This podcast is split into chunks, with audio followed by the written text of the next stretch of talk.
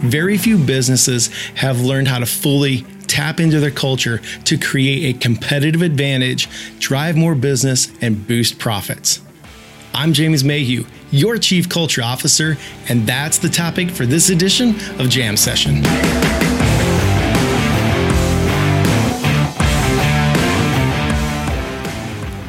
Make no mistake, your organizational culture is a driver of revenue and profitability in your business. But very few companies have figured out how culture helps them sell better, to helps them deliver a better product and a better experience, and ultimately win more customers. See, a good business will invest in the basic resources, the tools, and the equipment they need to do the job well.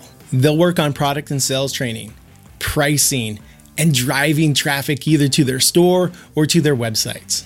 But they often miss one key ingredient, and that's creating a culture of excellence and a culture that develops people. Companies that are excelling in 2020 are going all in on coaching and training people. They're investing in leadership development, essential skills training, things like how to give and receive feedback.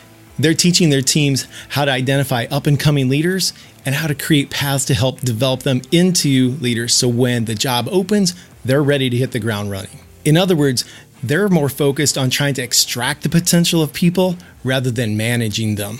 See, culture is all about performance, it's the driver of performance. And when it works for you, it attracts great people to your team and helps you develop those great people into rock stars. Your culture becomes the standard for how you approach work, make decisions, and share information. And when it becomes part of daily life, it organically teaches those standards to everybody in the in the company.